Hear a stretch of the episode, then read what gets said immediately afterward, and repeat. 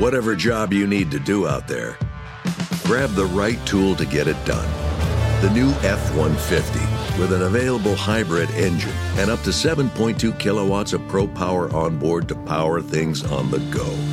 It's not a tool you'll hang in a tool shed, but you can certainly use it to build one. The new 2024 Ford F 150. Tough this smart can only be called F 150. Available starting early 2024. Optional features the owner's manual for important operating instructions. Hey, Mom. First things first, thank you. It's my one year anniversary of my decision to say, yes, I need help, and yes, I choose me. And that's the miracle. I'm lucky that the strongest person I know is my own mother. Love you, Mom. Maxwell. Be that strong person who makes the difference. If your loved one is struggling with drugs and alcohol, reach out to Caron for a different kind of addiction treatment. Visit caron.org slash lost. The first degree. First degree. First degree. First degree. First degree. First degree. The first degree. see it on the news, see it on the paper, you see it on Facebook. These things are supposed to happen in movies, not in real life.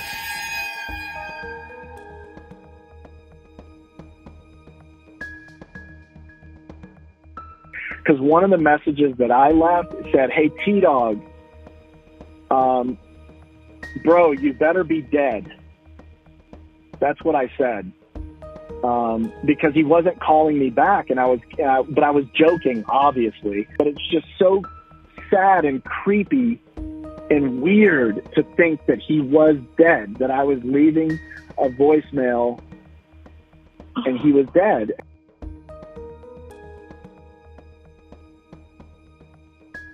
Welcome to the First Degree, the true crime podcast that you might end up on. My name is Jac Vanek. I'm sitting far, far away from Alexis Linkletter and farther away from Billy Jensen. And you know what? I'm in a new room recording the podcast today, and I just feel like I'm in just totally different location, switching it up. You really are. I know. It's, exotic. So it's, it's, like traveling. This is the new traveling, going This- to a different room to record. It is. I'm still in the same white background. I'm sure you guys didn't notice, but you know, I feel I feel new and refreshed. But um Billy, I'm throwing it to you because you have another announcement to make. I do. We are still ongoing with the call for entries for the first ever the first degree virtual art show happy hour and we want everybody who's crafty and even people who aren't crafty because i almost like those even better.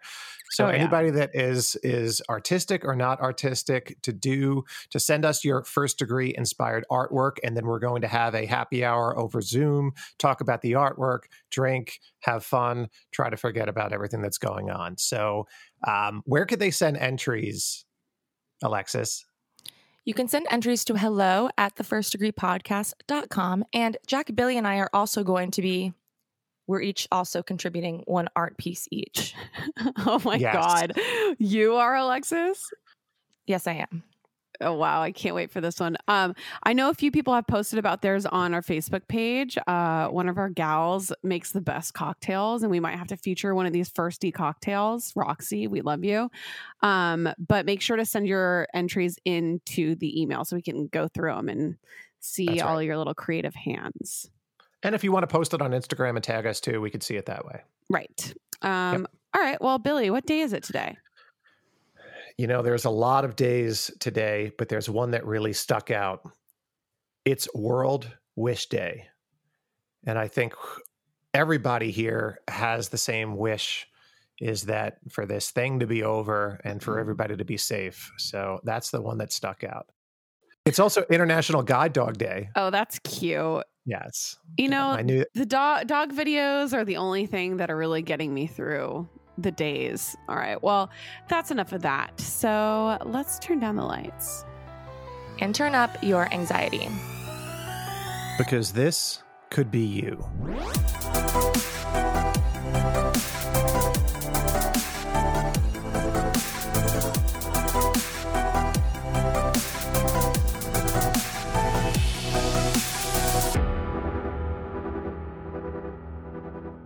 Based on what you may have read in the headlines, you may think that you know everything about the woman who murdered Travis Alexander. Our first degree had a front row seat to Travis and Jodi's meeting.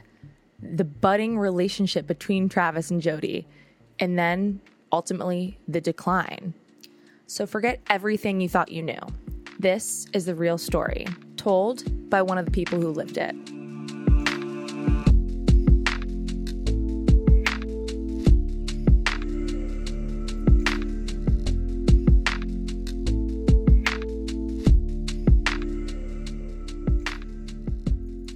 Today's case takes us back to June 4th of 2008.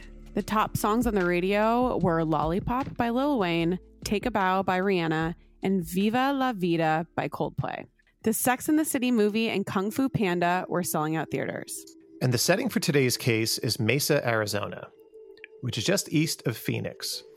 The name Mesa is Spanish for tabletop or tableland. The city of Mesa was founded in 1878 by Mormons, and the city continues to have a large Mormon population. And included in that Mormon population was a 30 year old man named Travis Alexander. And Travis was well liked. He had tons of friends and lived in a nice house with two male roommates in Mesa. And he worked for a company called Prepaid Legal Services and had a deep, deep interest in personal development and growth as well. And he was focusing a lot of his time on becoming a motivational speaker, too. And here to help us tell this story and learn more about Travis is his best friend, Chris Hughes.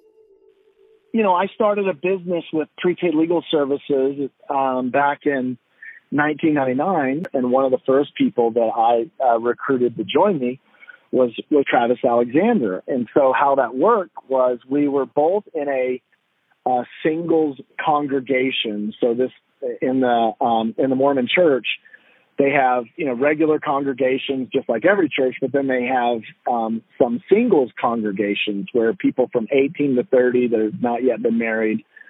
Um, regular church, everything's normal. It's just for single people. So I was going to church there. Travis was going to church there. He was the superintendent over the Sunday school classes, and I was a Sunday school teacher.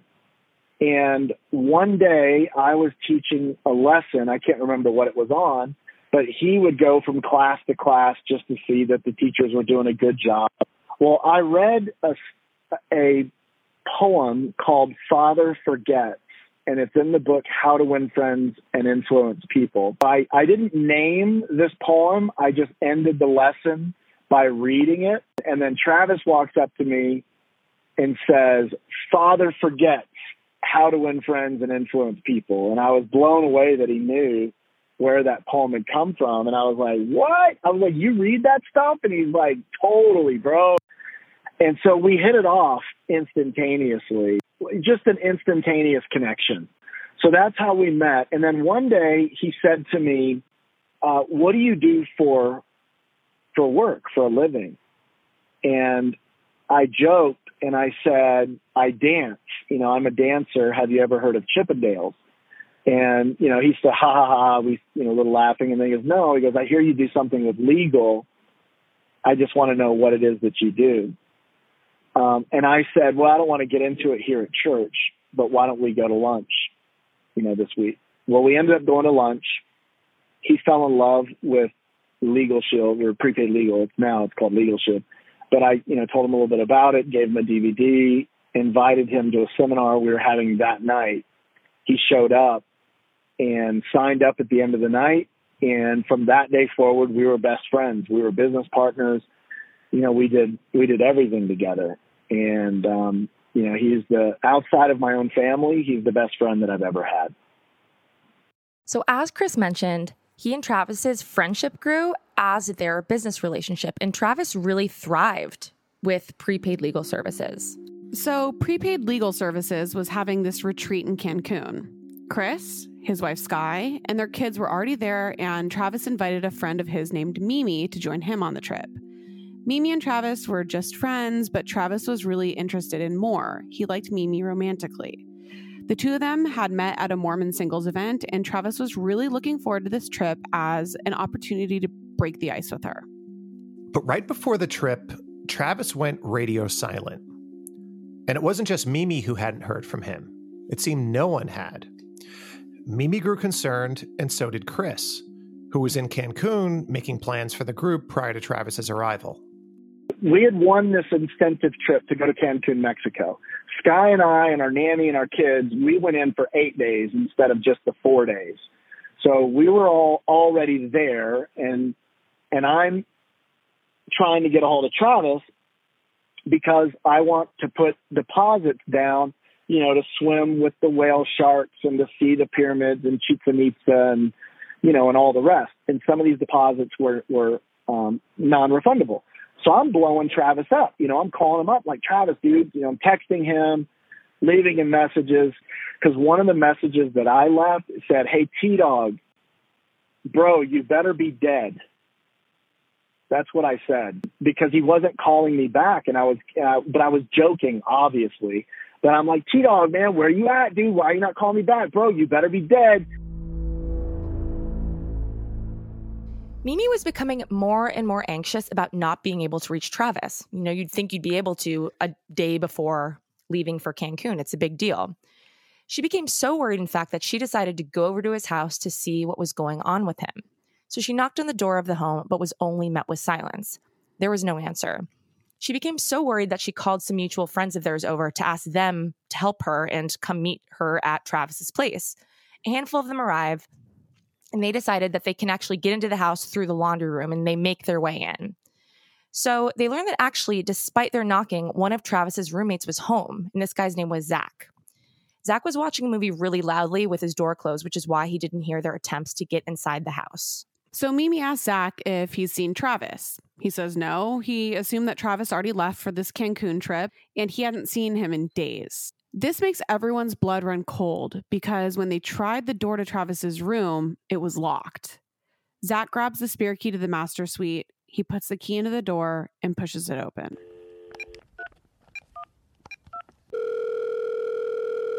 What's going on? Um, a friend of ours is dead in his bedroom. We we hadn't heard from him for a while. We think he's dead. His roommate just went in there and and said there's lots of blood. I didn't go in, but I I can give you the phone to someone who went in there. Can yes, please, can you? Hello. Hi. So what's going on? He's uh, he he's dead. He's in his bedroom Okay. in in the shower. Okay. How did this happen? Do you have any idea? No, we have no idea. Everyone's been wondering about him Okay. for well, a few said days. she said that there was blood. So is it coming from his head? Did he cut No, his I, it, it, I, it's all over the place. Is there any weapons around? I no, I don't know. I not that I saw. How many people are in the house? There. How, how many of us? How many are in the house right now? Just the five of us. Five of us. Okay. I need all of you outside. Okay. Has he been threatened by anyone recently? Yes, he aware has. of? He has a he has an ex girlfriend that's been bothering him and and um following him and slashing tires and things like that. And do you know the ex girlfriend's name? Um um do you remember it? Yeah. What's what's his ex girlfriend's name? Ask Taylor. And do you know if he's ever reported it to the police? Um her his her name is Jodi.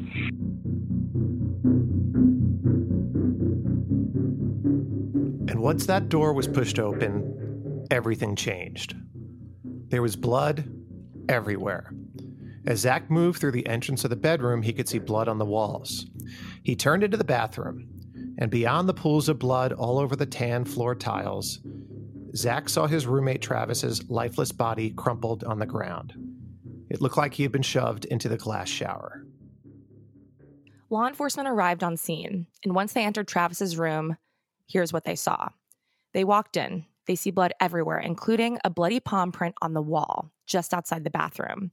When they enter the bathroom, again, blood everywhere, all over the sink, pools of blood on the floor, one in the middle of the room, and one at the doorway. Travis's body had been stuffed into the shower. It seems as if he had been rinsed off. Perhaps his killer attempted to wash away evidence. And while Travis was bloodied, it was hard to see what his wounds exactly were. That being because there were so many and there was so much blood. But one thing they could tell with the naked eye is that Travis had been dead and in the shower for days. His fingers and toes were turning colors. He was beyond rigor mortis and he was beyond livor mortis as well. So when law enforcement examines the scene further, they also find a 25 caliber bullet casing. They search the home and there are no weapons inside the house. They take fingerprints and they take hair samples. And they also notice that the bedding from Travis's king size mattress was just missing. And it seems as if some of the blood had been wiped up before Travis's killer just abandoned the scene. So the medical examiner comes to pick up Travis's body. And even prior to conducting an autopsy, it's clear that these injuries are not self inflicted. Travis had been slashed, stabbed, and had lacerations all over his body. The police also believed that Travis had been shot based on the presence of that 25 caliber shell casing. Now, for those of you that don't know guns, 25s are tiny bullets. You can get shot in the face, wouldn't recommend it, but you might not necessarily die. So even though they couldn't see the gunshot, they assumed that there was one. And after the police start wrapping their heads around the scene and wrapping their heads around what kind of case they're dealing with, they recalibrate and shift their focus to Travis's friends who were there at the scene. After all, he had two roommates, a girl he knew well enough to invite on a trip, and other mutual friends. They could glean a lot from them. So they start with his roommates, and their names we mentioned Zach, and there's also Enrique. The two of them only say wonderful things about Travis devout Mormon, hardworking. He has little family, but lots and lots of friends. Police look at the scene and they look at Travis's injuries and they go through their normal investigative mental checklists. Because even though they couldn't tell how many wounds that Travis actually had, they could tell that it was a lot. So, whatever happened to him suggests a deeply personal confrontation. There was no forced entry into the home.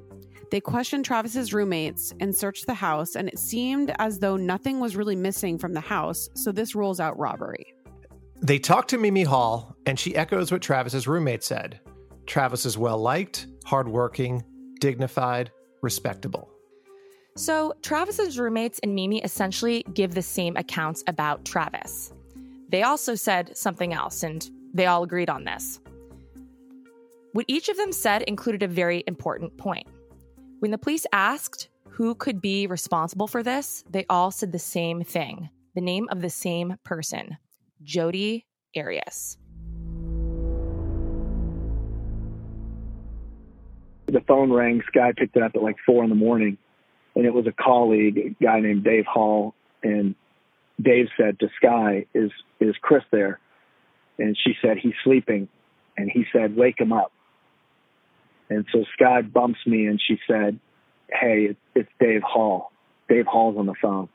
And my stomach dropped because I just knew, you know, it's the middle of the night. And uh, I said, "Hey, what's up, Dave?" And he said, "Chris, T Dog's dead." And I just started to cry, and and uh, I remember just saying, "No, no, no." And then I said, the first thing I said when I got off the phone is, I said, Jodi Arias did this." So Mimi Hall tells police to look at Jodi Arias. His roommates tell police to look at Jodi Arias. And so does Chris once he talks to the police. So naturally, the police want to speak with her immediately.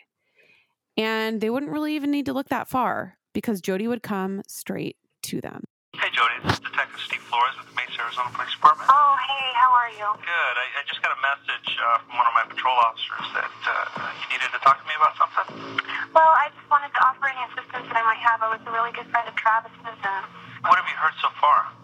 I heard that he passed away, and I heard there was a lot of blood. I heard that um, his roommate found him, or his friend found him, or people were. I, I'm sorry. So I'm, I'm just upset. Those investigating Travis's murder needed to understand both Jodi and Travis, as well as the dynamics of their relationship. So they go back to the beginning. So let's start with Travis. Travis was an interesting guy because he, you either loved him or you you despised him. you know, but most people loved him. And the reason why anybody would despise him is just because they didn't understand him. You know, he was he could be loud and obnoxious and um he was zany and over the top and just silly and goofy. And so if you knew him, it was so endearing. But if you're just an outsider, particularly men, and this is an interesting dynamic, but you know, some some of the guys didn't like him um, in the in the singles congregation. You know, most did, almost everybody did, but there are a few that didn't like him. Um, just because he was so charismatic. But he was interesting because he had this really deep, serious side, you know, where he's very introspective, um, really dedicated to bettering himself. He could have incredibly deep, uh, emotional, spiritual conversations. But most of the time, he was the class clown. He was the center of attention, and um, and really just a, a great guy. I mean, he had a huge heart. He would help anyone at any time. Well, within a very short period of time, Travis is making really good money. Now he's got a closet full of custom made suits and shirts, and he's got a luxury car and a, you know, this this is after he moved to to um, Mesa, Arizona, and now he's got this big home. Well, the challenge was he went from in a very short period of time. You know, we hear like from geek to chic. You know, that's kind of what happened to Travis. He went from kind of a goofy, a little bit nerdy guy that when he was younger got made fun of to suddenly now he's this good looking, charismatic, well dressed, well spoken, you know, budding motivational speaker and entrepreneur and he literally had women throwing themselves at him. And he'd never been in a place like that before. And I think it was part of his undoing. Not I think, I know. It was absolutely part of his undoing because, you know, when you go from, from nothing to something and not being able to get an attractive woman to, to, to even you know, look at you to now having really whoever you want, it was too much for him. And it would be his undoing because it was in this phase of his life that Travis Alexander meets Jodi Arias. Jodi Arias was born in Salinas, California. She was one of four children. Jodi's childhood was described as normal and happy. She showed an interest in photography at a super young age, and she really carried that interest through her adult life. She dropped out of Yreka High School in Yreka, California in the 11th grade to pursue her interest in professional photography while working different part time jobs. By 2001, Jodi was living with her much older boyfriend, Daryl. She was 21 and he was 40. And by 2005, Jodi and Daryl bought a house together in Palm Desert, California. The following year, Jodi was looking for a career change, and in this pursuit, she would cross paths with Travis Alexander. Yeah, it's so interesting because my brother Mike and and you know prepaid legal or legal shield it's a it's a network marketing company a direct sales company so you know you're selling products as an independent contractor and you can also recruit other people you know to sell not products but you're selling the service i guess well my brother mike was in the business as well, but he wasn't a part of my team. You know, my brother Jeff recruited him, but you know, so we were not on the same team. Um, well, Mike had recruited someone who recruited someone who recruited Jodi, And none of us knew that that had happened. That's just, you know, it's just freaky now that we have this, you know, bird's eye view of how this all came to be. It's just so weird. None of us know anything about Jodi Arias. She's just quietly learning the business. So we all go to our big convention at the MGM Grand in Las Vegas. So I'm super excited to see Travis.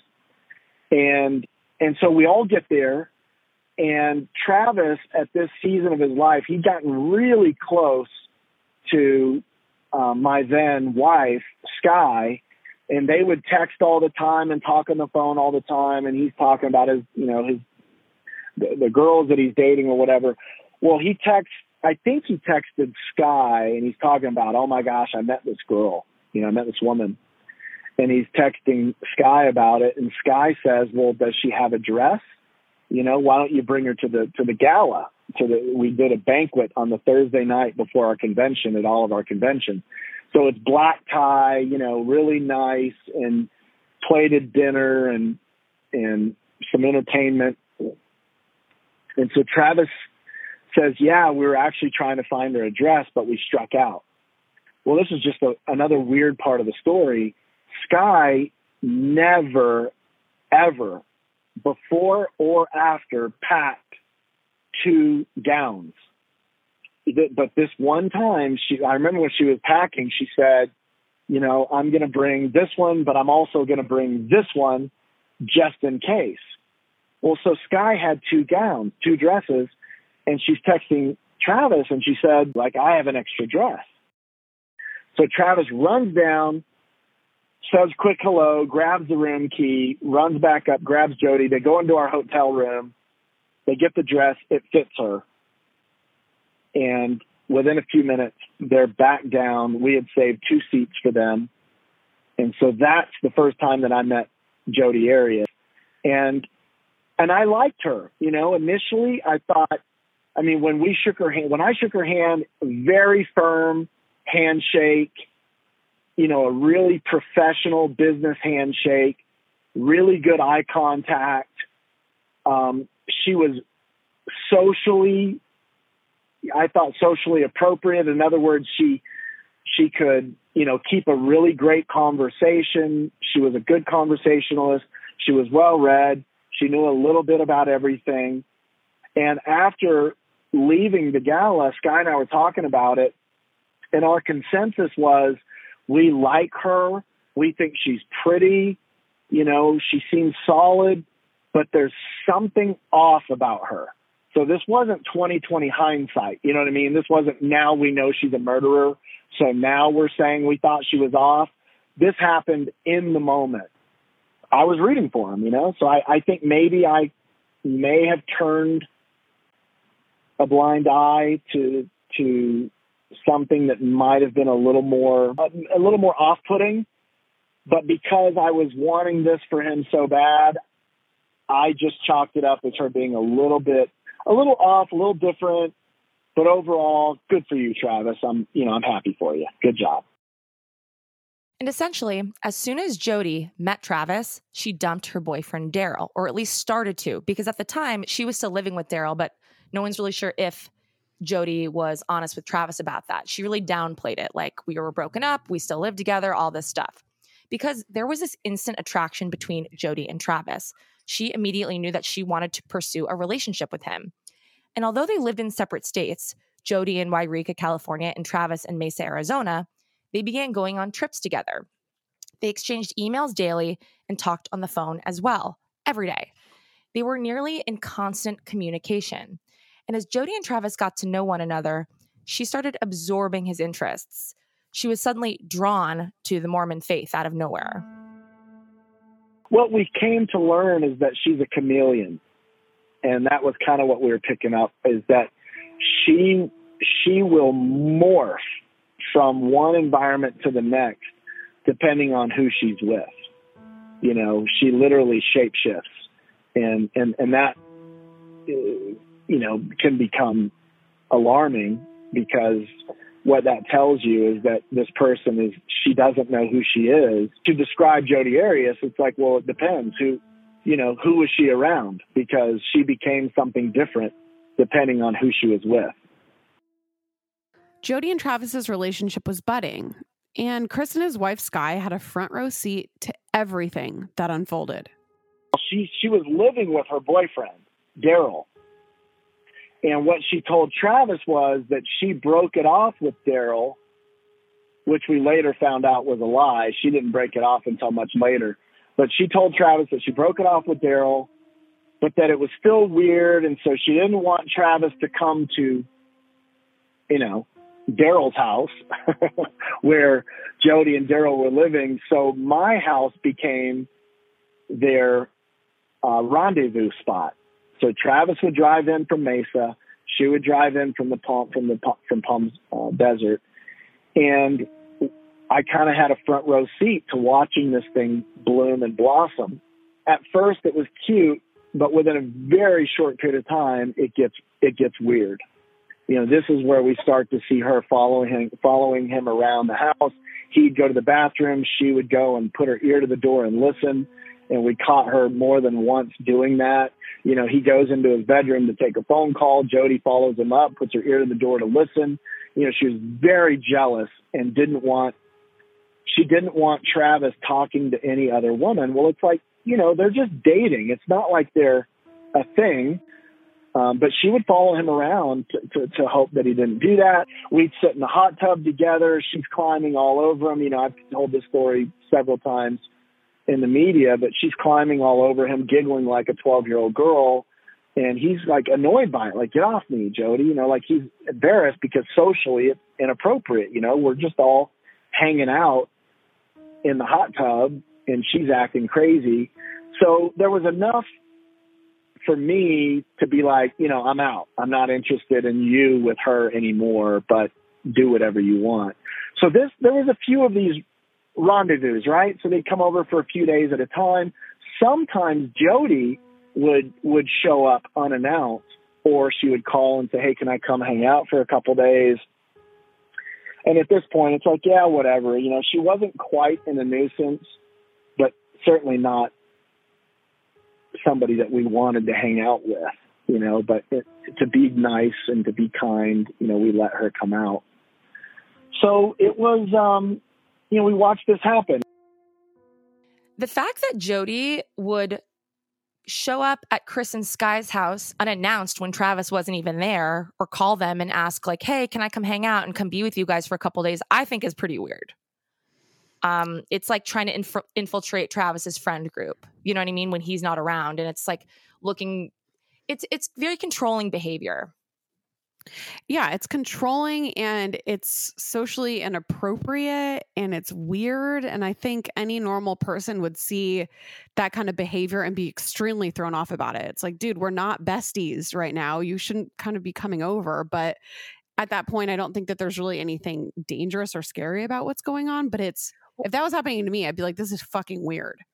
Listening Yeah. to the listening at the door though, when if Travis is popping into his room to make a work call and sh- they catch her listening at the door, that's a really bad sign, especially in the beginning.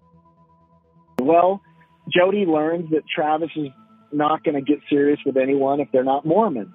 So Jodi expresses an interest in, in joining the Mormon church.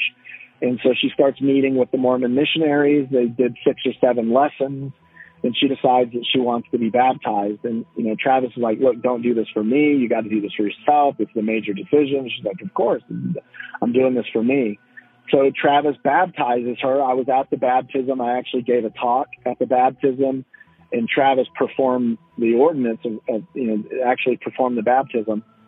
And then we all came back to my house. Like so, one night Travis was really into the UFC, you know, ultimate fighting, cage fighting, and we're, so and and I am too, as by the way. And so we did the pay per view. We got this big screen TV. We're all hanging out in the living room. We got chips and dips and drinks and everything.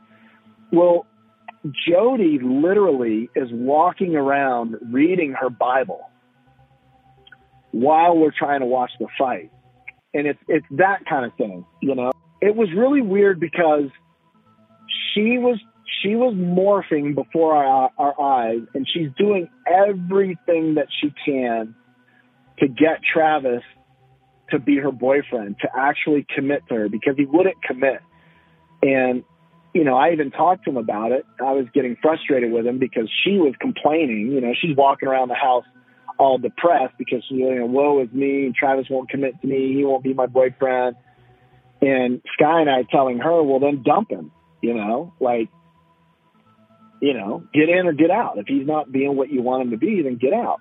But she wouldn't do it. She kept complaining. And there was a couple times where I called Travis out. I'm like, look, you're stringing her along. Like, give her, you know, get in or get out. And then he got mad at me. He was like, dude, I don't even know this girl. He's like, we've just been dating a little while. We don't live in the same state. The only time we hang out is at your house. He's like, chill out. I'm like, you know what? Good point. Touche. I, you know, my bad. I'll back off.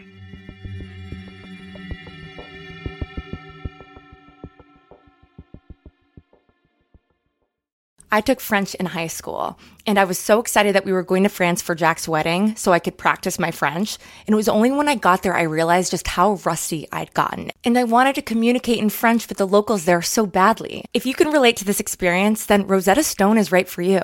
Rosetta Stone is the most trusted language learning program. You can choose from one of 25 languages like Spanish, French, Italian, German, Korean, Chinese, Japanese, Dutch, Arabic, and Polish. Fast track your language acquisition with immersive lessons designed to teach you to pick up languages in a quick and natural way. Plus, with Rosetta Stone's true accent feature, you'll get feedback on how well you're pronouncing words. It's like having a personal trainer for your accent. Rosetta Stone is so convenient, and it can be used on your desktop computer or as an app, with audio companion and ability to download lessons offline. Don't put off learning that language. There's no better time than right now to get started. For a very limited time, the first degree listeners can get Rosetta Stone's lifetime membership for 50% off. Visit rosettastone.com slash first. That's 50% off unlimited access to 25 language courses for the rest of your life. Redeem your 50% off at rosettastone.com slash first today.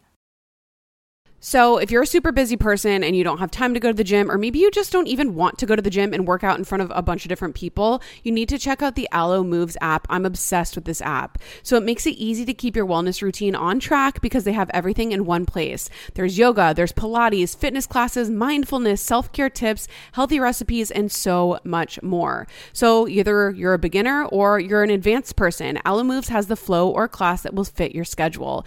Their classes range from five minutes to an hour, depending depending on what you're feeling that day. So even if you only have five minutes, you can just get some movement in.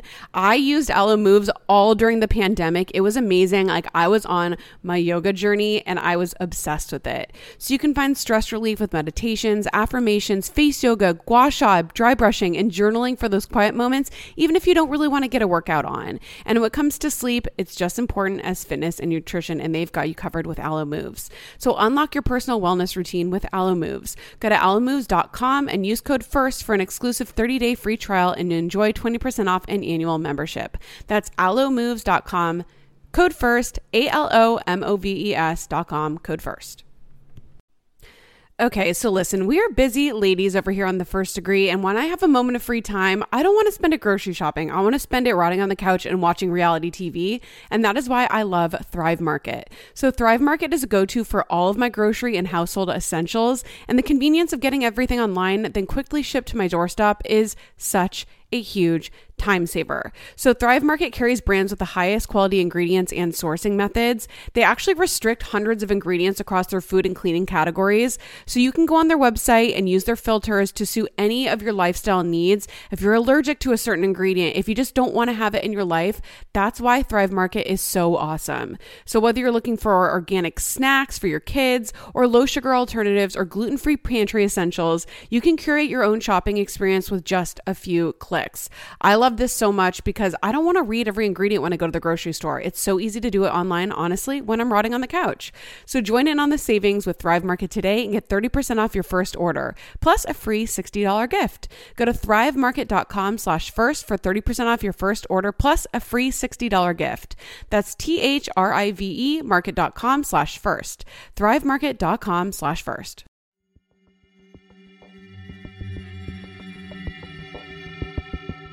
So this thing that she's doing with she knows she learns like listen, Travis isn't going to be with anybody unless they're Mormon. So she's like so Mormon, she's going to walk around reading her Bible while Travis is watching a UFC fight to show him how, just how serious she is about Mormonism. And it's like so unaware of how desperate and and cringy it is. It's so cringy because it's so insincere. You know Yeah, what I mean? It's he- so inorganic. Yeah, and I also think that I mean this is interesting because say that the genders were reversed in the situation and a guy was doing like listening in the door, doing all these weird behavioral things, it would be seen as a lot more aggressive and a lot creepier and a lot more dangerous than I think it would be seen from this hot you know busty beautiful blonde girl so it's it, it is interesting like laid out on paper as well Well, I mean, and I think we deal as people, we deal with so many double standards. And while obviously much more, many more women are victims of sort of like relationship and domestic violence than men, but men are also obviously, it happens to them too. And we have these like playful names for girls who do this, like, oh, she's a stage five clinger. Like, and men always call women crazy. Like she's crazy, she's crazy. People stop believing it. You know what I Well, mean? they We normalize these, like, it too.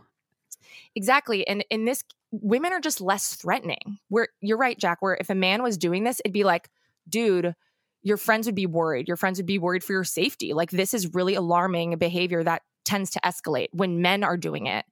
But for some reason, with this little, you know, Jodi's petite, she's gorgeous. It's like no one, it's like, it's cute. It's like, oh, she's obsessed with me. She's crazy. But like, she wouldn't hurt a fly. But like, that's strange, delusional behavior. And for you to not be self aware about how you're being perceived, it's it's a bad sign. It's delusional. Yeah, it's like she wouldn't she wouldn't hurt a fly and she couldn't hurt a fly. That's how people mostly think about women too. So it's like it's it's a bit terrifying. So, despite the fact that Jodi is displaying this alarming behavior, Travis was falling for her. And the media always made it seem as if Jodi was a dirty little secret. But that really wasn't true. We've got to get Travis away from Jodi. You know, so these are our conversations behind the scenes, but they're still doing their random rendezvous at our house. Well, so one night we decide that we're all going to go, quote unquote, dream building. You know, we're going to go and look at these multi million dollar houses down the street, drive around, and just hang out. Jodi's trying to make eye contact with Travis in the mirror. And Travis is being Travis. He's totally just being like a child, just a goofball and he's purposely not making eye contact with with with Jodi, and it made her mad. So she, when we got back to the house, they had this little spat. She's like, "Why are you being a jerk?" And you know, I was trying to give you goo goo eyes, you know, and you're not like not looking at me, and he's laughing because he thinks it's hilarious that she's upset about it. Well, anyway, so they had this little spat. So Jodi's in the kitchen with Sky and I'm in my office with Travis. Well, my phone is sitting face up on my desk, and I get a text from Sky from the kitchen, literally around the corner, and the the text says she's driving me crazy. You know, like get her out of here, something to that effect.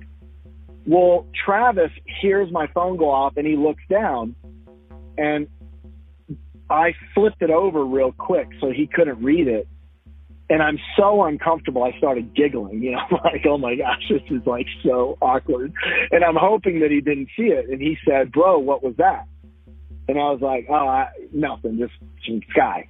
And he said, dude, I saw what that said. And he goes, what's going on? And I was like, ah. I said, Travis, we got to talk, bro. And he said, dude, start start talking and he was so upset because he's like falling in love with her, right? And now his father mother figure, best friends, mentors, you know, etc., are obviously on the outs with his soon to be girlfriend. So it was like a gut punch for Travis. It was like, oh my gosh, no, no, like I need y'all's approval. Like, what is going on? So I said, we got to talk. You got to start talking. I go, well, we got to get together with Sky because I want, you know, I want Sky to be a part of it because she's witnessed some stuff that I haven't witnessed, and I want you to hear it from both of us. So after dinner, Jodi was pouting, so she went to her room, and so Travis, Sky, and I were sitting on our bed, um, and we had the door locked. Even at this point, Sky said to Travis, "We're having a spat because Travis is saying she wouldn't hurt a fly." She's good as gold. She's as sweet as they come. She's never even raised her voice to me. Like, what are you guys seeing? And Sky said, Travis, it's so bad. She said, I'm afraid we're going to find you chopped up in her freezer. Like, she said that and we and and I agreed. I was like, it, it and Travis looked at me like for help, and I said, it's like that, bro, like like that, you know, like yeah, that's how we both feel. And he's it was really sad now looking back because he was like this little child whose dr- dreams just got dashed. You know what I mean? It was like we stole his dream, and he was so sad. He's like this look in his face was like pure sorrow, sadness, helplessness. Like, no, like, no, guys, this is the one. Like, I, I'm into her. Like, I need you guys' support. It was really, really sad. So while we're having this conversation, Sky has kind of a sixth sense. And so she stops the conversation, puts her, her finger to her lips as if to say, Shh, you know, she's like, Shh, and then she starts pointing at the door and she lips to us, she's out there. And Travis lips back to Sky like, no way. And Sky's like, gets this crazy, passionate look on her face to double down. And she's like, she's out there. You know, whisper, she's trying to lip this to where we can't be heard. Well, Travis jumps. He literally jumped off the bed and rips the door open as he's landing, you know, so that there was no noise, no possible way that she could hear that he was coming to open the door. So he rips the door open and Jodi's leaning in, listening to our conversation. And we busted her eavesdropping. She, her room was downstairs on the other end of the house. We're upstairs on the opposite end of the house. She had snuck up and who knows how long she'd been there. And she had this evil look on her face and she was like, is there a problem? He's like, what are you doing? Now Travis is mortified because basically everything that we had just told him, you know, apparently we were right because now we got this psychopath in our house who's listening into our conversation and he's embarrassed. He's like, Jodi, get out of here. Go to bed. Like, I'll talk to you. I'll come say goodnight to you when I go to bed. This is a private conversation. So she goes downstairs pouting. Well, we're talking for a little while longer and Sky says again, she's out there again. And then about that time, Jodi could tell that the conversation had stopped, just like it had stopped when we busted her the first time. And so, you know, there's a knock at the door because she knows she's busted. And Travis opens the door. He's like, "What are you doing?" And she's like, "You know, are you, are you coming to bed yet? You know, like, are you? What's going on? What are you?" Up? He's like, "It's a private conversation. I'll come say goodnight to you before I, you know, before I go to sleep." He had his own room upstairs.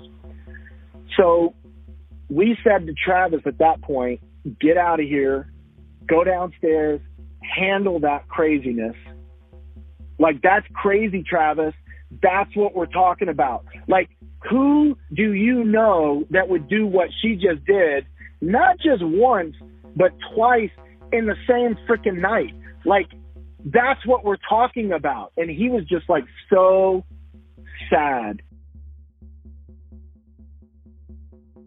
So the next morning, after this sort of crazy thing happens, you know, they caught Jodi listening to their conversation about her twice. Chris's wife Sky confronts Jodi and basically is like, "You're not welcome. This sort of friendship camaraderie we have with you staying here, this is over." So the next morning, you know, no issues that night. The next morning, Sky grabs Jodi and says, "You know, hey, can we talk?" They go into a room. I think they talk for three to four hours and she's just telling Jodi how crazy she thinks she is, how insecure she is, how it's not right what you do. You're a chameleon. You follow Travis around. You act like a little child. You're crawling all up on his lap. You're reading the Bible. You're pretending to be somebody that you're not. She's calling her out on all this stuff. And Jodi's just stoic. She's emotionless. She's not angry right? You'd think you would start crying or you'd get mad or you'd defend yourself. She's literally just taking it all like, you know, like she's hearing a weather report, you know, just totally indifferent to what's being said. And then at the very end of the conversation, Jodi's tone changes a little bit and she says, well, you're not going to tell Travis not to date me, are you? And she, and Sky said, yes, of course I'm going to tell Travis not to date you. Like I'm going to do everything that I can to get Travis not to date you. And then Jodi starts to cry. So Jodi comes out and it was so weird. Jodi, instead of getting her things and leaving our house, she goes and sits down at the kitchen table. And we're all like, what the hell is happening? like, what is happening right now? Like you just got eviscerated and you got kicked out of our house. And she sits down at the kitchen table. And I make these eyes to Travis, like, get her out of my house. So Travis takes her out in the backyard and they had a chat. I don't, I don't remember what they talked about, but they, they just stood there by the pool kind of talking for quite a while. And then they get into their cars and they both left. And it's in this phase of Jodi and Travis's relationship that it shifts to the narrative we're familiar with the one the media clung to. Jodi is Travis's dirty little secret. This is a really important part of the story. Travis, at that point, takes his relationship with her underground because he knows how we feel about it. So now there's like this this wedge in our relationship. He he can't he can no longer the relationship he had with Sky just kind of ended because he can no longer tell Sky about his feelings about Jodi because Sky doesn't want to hear it. You know, I don't want to hear it. I don't want you know, hopefully they're broken up and they'll never see each other again. Well, Travis really, really, really liked her. So they continued to date, even though a lot of the time he didn't want anybody to know. Well, the media made it sound like, oh, Jodi was his dirty little secret. And it wasn't like that. It was, he really did like her. And, and in fact, he probably loved her and he really cared about her, but he was afraid of, you know, being shamed by Sky and I. He, he wanted to have our approval. So it was really sad. He was in a really sad place. All right, so Travis's two best friends don't approve of Jodi. And it's at Chris and Sky's house where Jodi and Travis spent the bulk of their time together. So once all this gets ruined is around the same time that Travis realizes that he doesn't want to marry Jodi, But the two of them clearly have some type of a connection. And their sexual connection is another part of the relationship that the media really clung to. I'm sure everybody has heard of it. And it's because, especially at this point, both of them were Mormon. Travis had always made his faith a really big priority. And remember, Jodi converted to Mormonism for Travis, and he had even baptized her. So, how exactly did their now primarily sexual relationship coexist with Travis's faith? My understanding is that Travis had been with one woman sexually. Uh, I mean, as far as intercourse goes, you know, um, before Jodi, and that he experienced a lot of um, guilt about that because he was trying to do the whole Mormon thing. And so he went and literally confessed that to his bishop and, you know, worked through that whole and that whole process. And so it's not like he had a lot of sexual experience. You know what I mean? And so I think with jodi jodi clearly was a freak, right? She she was a freak in the sheets and he liked it. And she introduced him to all of that and he was into it. Yeah. So I I think that was the problem because finally he started to realize, okay, she's not marriage material. I don't want this woman to be the mother of my children. Uh, but she's hot and she's good in bed, you know, like he I we never had these conversations obviously but I know how, as a man, I know how men think. And so I'm sure it was hard for him, right? It's like she's willing to give him all that he wants and more, but he doesn't want to marry her. And now he's got these other women that he's interested in. And it was a, it was a tough thing. I, I, I feel bad for her in a way, you know, it, it, only that she didn't have the emotional strengths or the self-esteem or the self-worth or whatever to to um to, to to break it off with him. You know what I mean?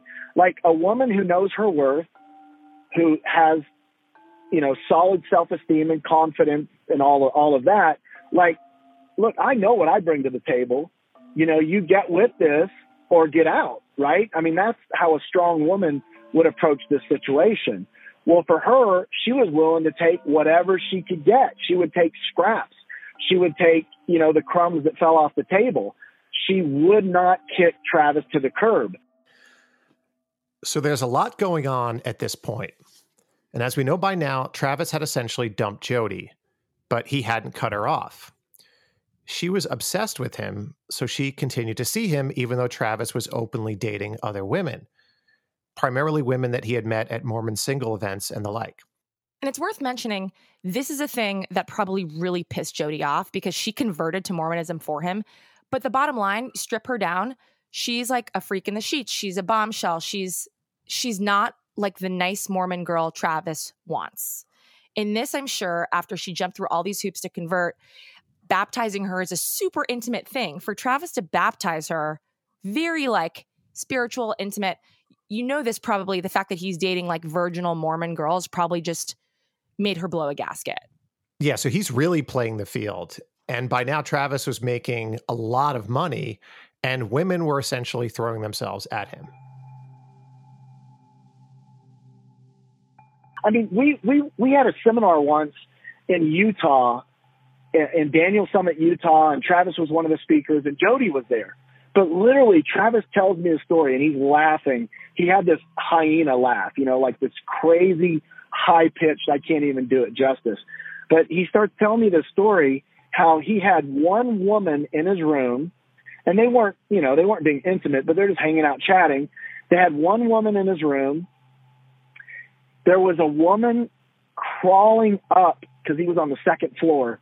A woman was crawling up like the balcony over the the fence on his balcony and was knocking on his balcony door while Jodi is knocking on the front door. So there's literally a woman in his room, a woman banging on the front door, a woman banging on the back door, trying to get in. And Travis just thought it was the funniest. and it is pretty funny, but he thought it was the funniest thing in the world.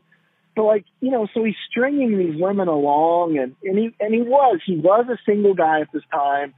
So it's like, look, whatever, you know, you want to string people along, string them along. I'm not saying that okay, but I'm not saying it, whatever. You know, he was doing whatever he was doing.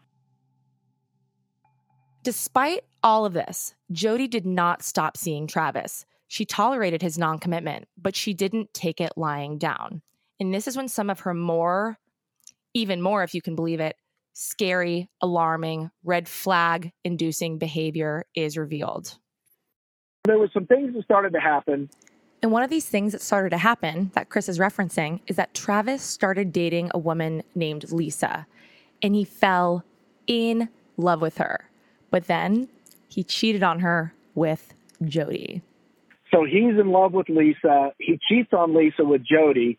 Jodi tells someone who tells Lisa that Travis and Jodi had slept together again. Lisa dumps Travis. Travis is heartbroken. And during this time, Jodi was following him around town. He, she's following his girlfriend.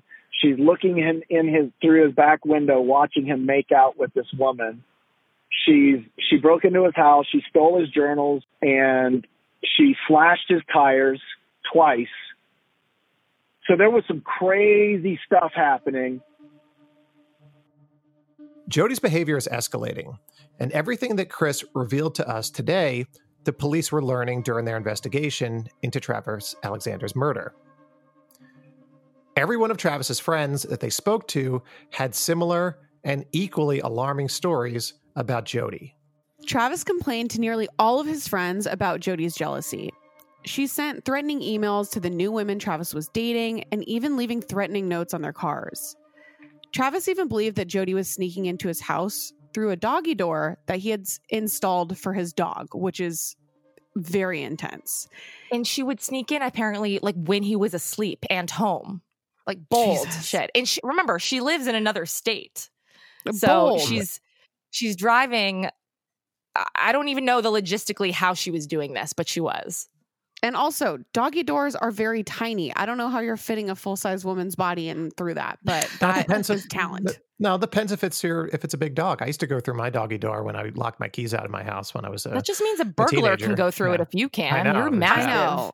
They need to rethink doggy doors. But anyways, so that's weird as fuck. But what's strange is that although Jodi was essentially stalking Travis, he still couldn't totally quit her because Travis and Jodi would still go on trips together here and there. And between dating other women, Travis would continue to see Jodi and they maintained their sexual relationship. But naturally, Jodi hated being his secret girlfriend, as most people would. They traded sexually explicit messages and photos constantly, while at the same time, Travis was catching Jodi doing things like hacking into his Facebook account.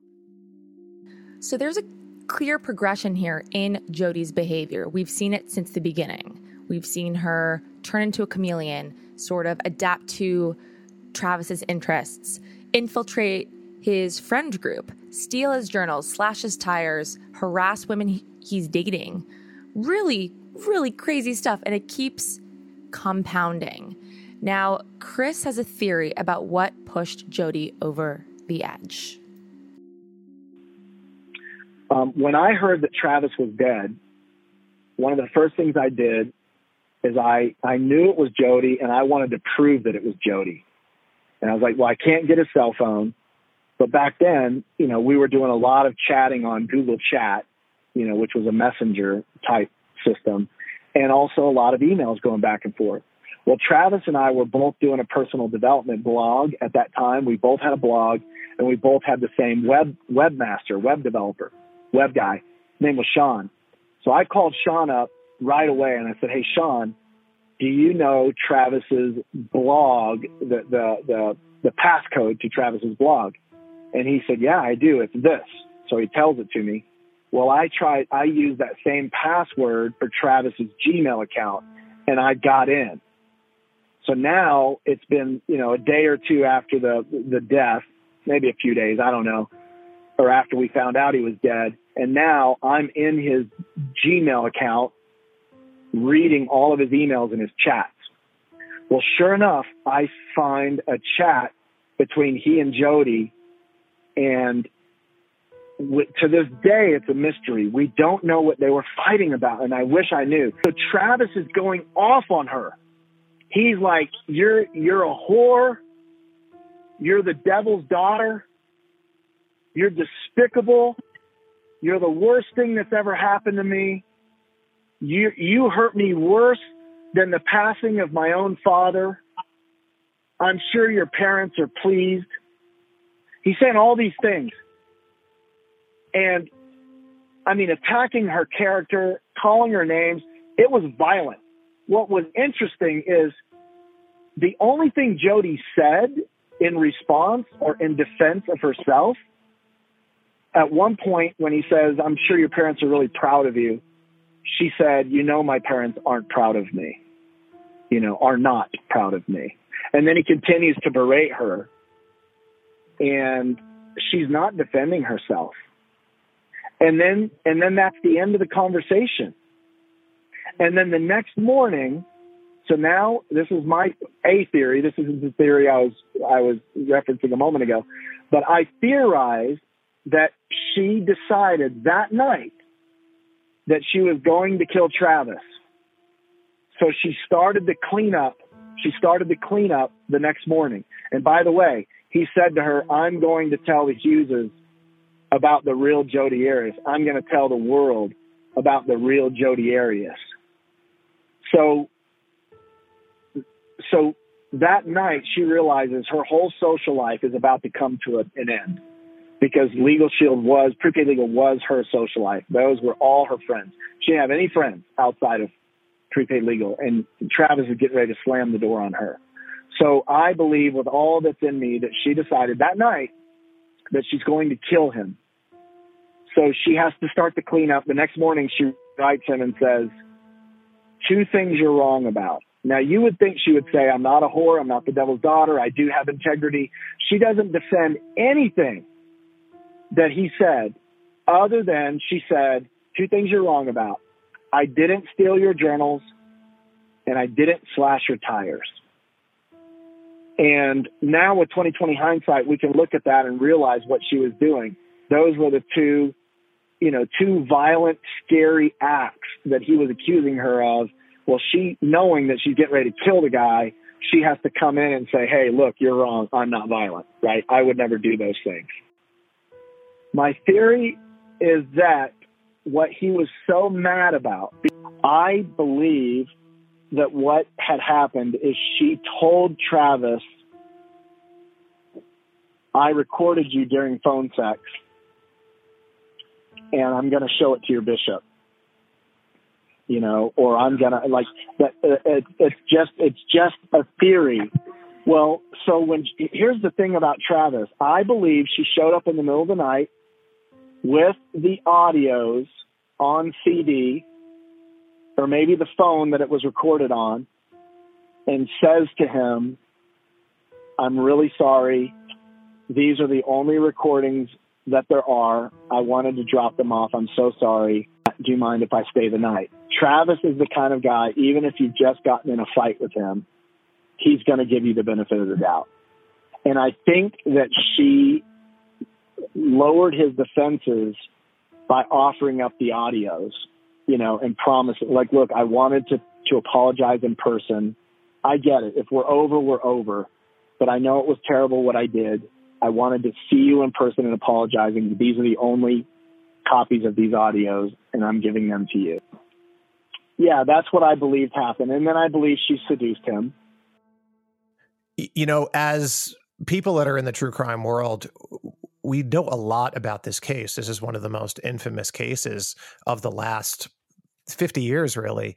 And this is a story that I had never heard before about this fight uh, and the potential for um, for motive and the potential for uh, for him turning on her and then her turning on him and the idea that she starts kind of like scrubbing up off all of her um, her interactions and making it seem like if the investigators went back to the emails or went back to the chats that they would see that oh no she was she was saying everything was okay. That's really pretty devious I mean, it's ballsy too, because it's like you're getting so specific where you're saying, I didn't steal your journals, I didn't slash your cars, when those are probably two of the most dangerous behaviors that she would have exhibited, where it's like, dude, you're so fucking obvious. Like you, you think that you're being cunning and clever and smart, where it really is kind of biting you in the ass if you're trying to cover your tracks. It's like the premeditation is all right there. Yeah, and I think I think what's really fascinating, just the act of slashing tires, for example. I don't think people realize like the symbolism and and how violating something like that really is. Like I'm gonna mm-hmm. impede your ability to leave. I'm gonna like it's if you look at it a little more deeply, like I mean, we hear that people slash tires all the time. It's really a scary thing. It's well, like, also just the the act of slashing tires too is so.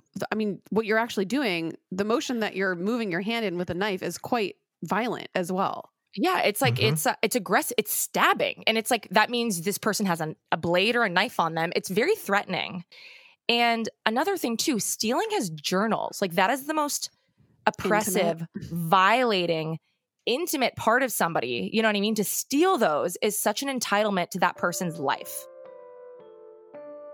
I don't defend some of the things Travis was doing. Travis did, he did cheat on his girlfriends with Jodi you know, with his girlfriend. Like Travis was was not a good boyfriend.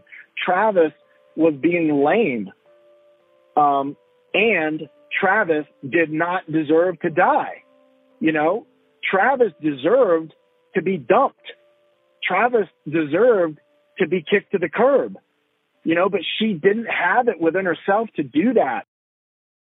With the murder of Travis Alexander, Jodi Arias became one of the most notorious murderers in American history.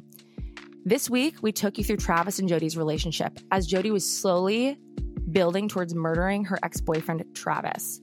Next week, we'll take you through the arrest, the evidence against Jodi, her story, and the media circus surrounding the trial that the world could not look away from.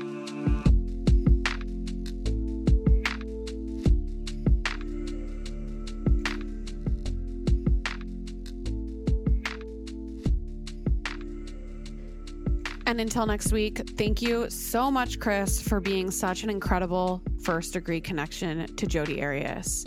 If anybody out there listening has a story to tell, please email us hello at the first degree podcast.com. If you're bored sitting at home, come join our Facebook group. Just search the First Degree on Facebook, and you can find us there talking about all things true crime.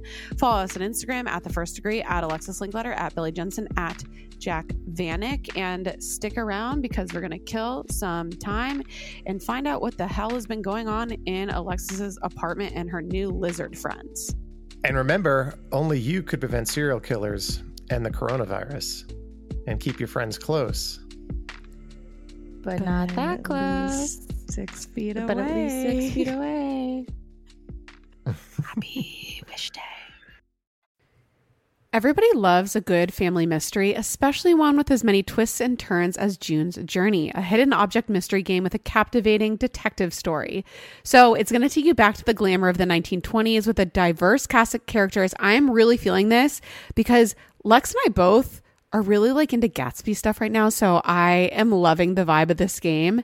And you're going to step into the role as June Parker and search for hidden clues to uncover the mystery of her sister's murder. It's perfect for all of the firsties out there. There's mystery, danger, and romance as you search for hidden objects from the parlors of New York to the sidewalks of Paris. And you can customize your very own luxuries estate island. Think expansive gardens and beautiful buildings and collect scraps of information to fill your photo album and learn more about each character. Can you crack the case? Download June's Journey for free today on iOS and Android. June needs your help, detective. Download June's Journey for free today on iOS and Android. Fuel up fast with Factor's restaurant quality meals that are ready to heat and eat whenever you are. No prepping, no cooking, or cleanup needed. There's over 35 different options to choose from every week, including Calorie Smart, Protein Plus, and Keto. And there are more than 60 add ons to help you stay fueled up and feeling good all day long. Discover a wide variety of easy options for the entire day, like breakfast, midday bites, and more. Get as much or as little as you need by choosing your meals every week. Get started today and get after your goals. Plus, Factor is less expensive than takeout, and every meal is dietitian approved to be nutritious and delicious. For me, I was really struggling to get enough protein. I always do. But Factor's meals are protein packed and they're so good. And it's so easy when I'm slammed busy working in the middle of the day to just have lunch right there, not needing to do anything except heat it up. Head to factormeals.com slash first degree 50 and use code degree 50 to get 50% off. That's code degree 50 at factormeals.com slash first degree 50 to get 50% off.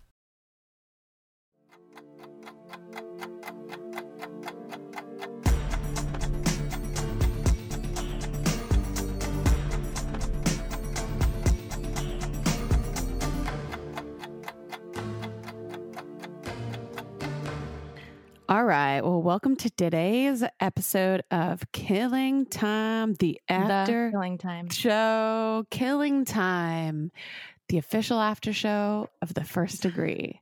So, I think for today's episode, all of our listeners want to know what the fuck is going on in Alexis Linkletter's apartment right now because you have had quite an interesting quarantine experience. Yeah, there's a lot happening over here. First of all, I took on a really ambitious project in renovating my bathroom. So there's that, and it's a disaster.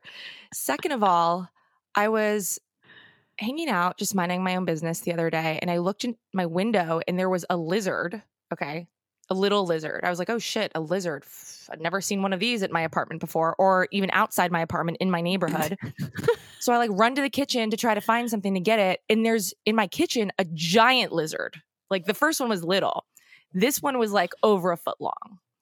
And I'm like, holy shit. And I was like, is that the same lizard? And I run back and it wasn't. It was a second lizard. and I ran to get something else for that one. And then, then they were gone. So the little one, I got out of the apartment at some point, but the big one is still here. And I saw it yesterday. And again, I tried to run something to grab to, to cover it so I could let it outside. And then it was gone again. And then it was in my bathroom and it climbed into one of my cabinets. and then I I shut the cabinet. I was like, okay, I can't shut it in there. Whatever. I opened the cabinet, but then I shut the bathroom door and I put a towel under it. I'm like, okay, it's at least contained into the bathroom, right? But I just painted the floors. Oh, so there's like little no. lizard footprints. I'm like, shit, it's like the worst time because I'm renovating the bathroom. There's paint everywhere. It's all wet still. And um, I'm running in there trying to get the lizard. The paint's still wet. I'm tr- putting paint all over my apartment because it's all over my feet. I'm like, this is a nightmare. So now I locked it in there overnight. I was like, once the paint's dry, I can go get it. But now it's gone again. So I don't know where it is The in lizard's the gone.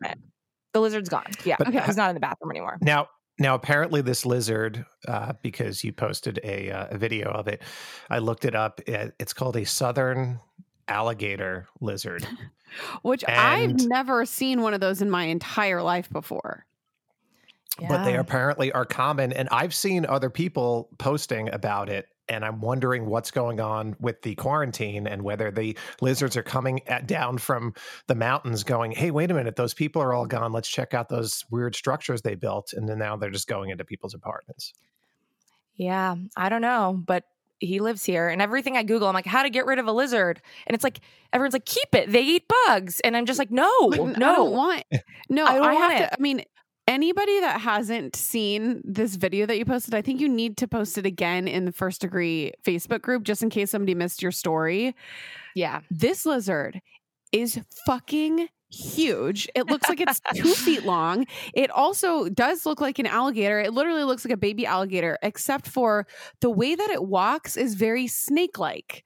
No, so it looks like it looks like it's out of legs. Of, it looks like a snake with legs.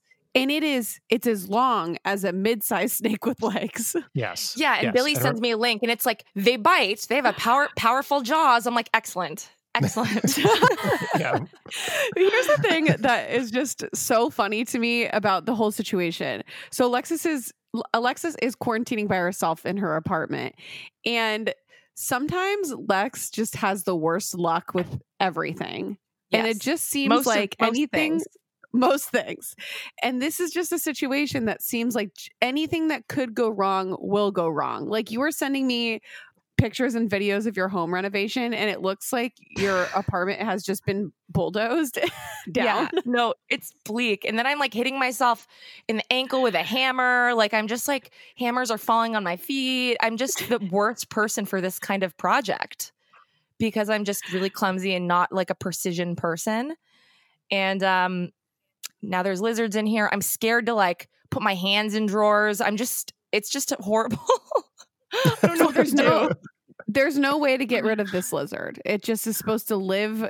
Nobody could live with something that large uh, of a creature in their apartment if they are not like a lizard guy.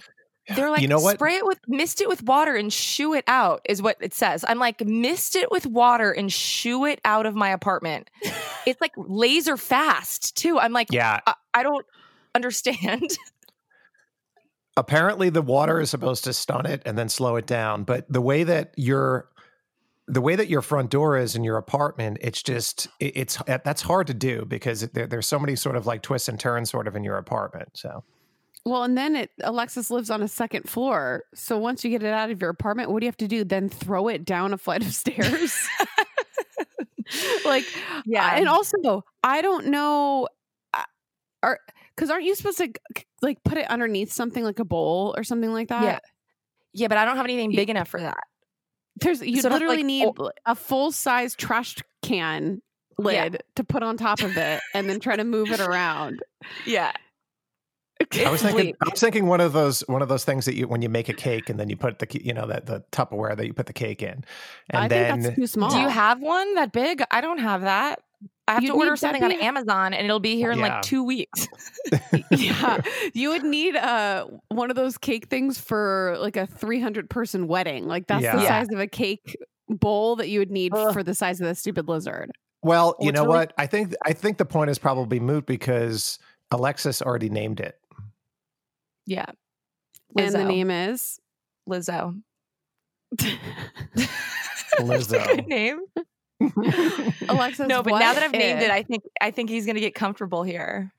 yeah Absolutely. What if you eh, what if this is the turning point of your life that you find your passion and your passion is amphibians and then No, you're because going to I'm ter- turn into Well, lizards are generally reptiles. I think this is Or this whatever. an amphibian or a reptile. Wait, what's the name? this is a re- he's a Oh, an reptile. amphibian's a Amphi- frog. that's a reptile Yeah. amphibians are frogs yeah. Whatever. You know, Yeah, you know what I I, think meant. salam- salamanders are amphibious though. Certain like lizard type creatures are amphibians, but not all of them. Um but yes, reptile. I don't think that's going to happen because I'm like terrified to go into any room. But I mean, Hmm. Anyways, you so either- that's what's been going on with me. Any, how about you guys? Do you guys have any stories? nothing can Um, top that I don't think No, Mm. honestly, it's like We'll post I it on our Instagram. We'll post it on our Instagram story too. This lizard is just like unbelievable. Well, there People are like, "Are you so there- Australia?" I'm like, "No, really, I'm, I'm in Hollywood." It's It so does weird. look like an Australian. It looks like an Australian being. Like the next thing you need is a spider that is like a foot in diameter. one diameter. of those camel crawling spiders from the Middle East. Oh, yeah. yeah please No. No, we need we need somebody to put over the uh the crocodile hunters VO over um it crawling in your kitchen. I think that's what we need next. Or anybody Yeah. that has successfully booted one from their house before. Like, what Right. tool did you use that was that large? And do you need to have massive muscles to carry it out? Just need Right. to know the things. Well, I don't think it's the last I've seen of him or her. I think they're kind of asexual or whatever they are. Uh, so we will keep you posted on that. I hopefully I don't lose a, a finger trying to eject this creature from my house. I But. I probably will. God's- Let's face it. Something else, Yeah. something bad will happen. yeah, you'll definitely like definitely knock off one of your of your fingers trying to get it out. This is Right, not but if you get so- if you get if you get bit by it, you might get superhero powers though. Cool. L- Lizard powers. So think about that. Some Illuminati shit. Yeah, All there's right, some you guys have to Illuminati tell a story. You guys have to tell a story now. Well, I'll go. I mean, the one good thing that I have done in the past couple days is I have convinced Jared to learn some line dances with me. Oh, I saw that on Instagram. That looked fun. It was really cute because Stagecoach was supposed to be last weekend. So I was, you know, kind of bummed. You know, should have been gallivanting around the desert with a beer in my hand. So I was like, you know what? We're going to put cowboy hats on. I'm going to teach you some line dance, line dances. And he is surprisingly very uh fast on his toes. Wow, really? Hmm. Light yeah, on his he's feet? a very he's very light on his feet. He's a very stocky, like bulky kind of guy that you wouldn't think could Be so nimble?